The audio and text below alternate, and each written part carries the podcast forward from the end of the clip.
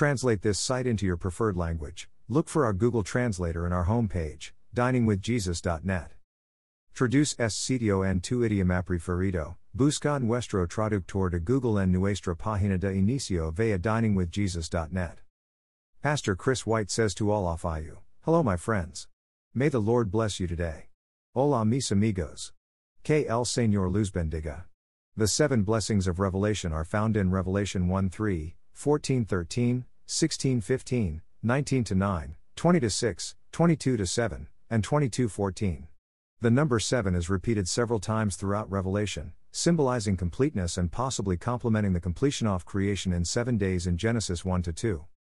The first blessing is found in Revelation 1 3 Blessed is the one who reads aloud the words of this prophecy, and blessed are those who hear it and take to heart what is written in it, because the time is near. The book of Revelation is unique in that it is the only book of the Bible with a direct blessing promised to those who publicly read it and their hearers. Of course, to hear God's word without obedience is folly, James 1:22. So the blessing specifies that those who hear also take to heart what is read. The second blessing of Revelation is found in Revelation 14:13. Then I heard a voice from heaven say, "Write this: Blessed are the dead who die in the Lord from now on." Yes, says the Spirit, they will rest from their labor, for their deeds will follow them. God pronounces this blessing just before the seven bowl judgments of Revelation 16. People will become believers and die during the tribulation will find rest and reward with the Lord. The third blessing is found in Revelation 16:15. Look, I come like a thief. Blessed is the one who stays awake and remains clothed, so as not to go naked and be shamefully exposed. Jesus warns those in the tribulation, just prior to the battle of Armageddon, that he will soon come as a thief. Those who believe in him will be blessed. The fourth blessing is found in Revelation 19:9. Then the angel said to me, Write this: Blessed are those who are invited to the wedding supper of the Lamb. And he added, these are the true words of God. This marriage supper between the Lamb and his bride, the Church, will take place in heaven, and God's people from all ages will be on hand to celebrate. A wedding feast is a common picture of the kingdom in Scripture. See Matthew 22 1 14, 25 1 13. The fifth blessing is found in Revelation 26 Blessed and holy are those who share in the first resurrection.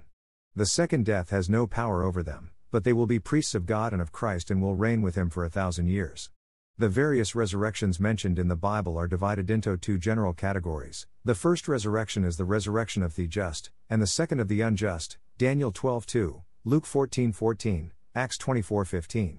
The first resurrection leads to eternal life, the second resurrection leads to the second death. Revelation 20:13-15. The sixth blessing is found in Revelation 22:7. Look, I am coming soon.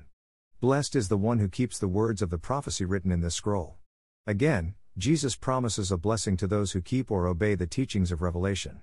Reading and hearing the word is not enough, if not followed by obedience. The seventh blessing is found in Revelation 22:14. Blessed are those who wash their robes, that they may have the right to the tree of life and may go through the gates into the city. Salvation comes from having one's robes washed in the lamb's blood. Revelation 7:14 an amazing picture of the purity that comes with salvation and the price Jesus paid for our redemption. See Ephesians 1:7.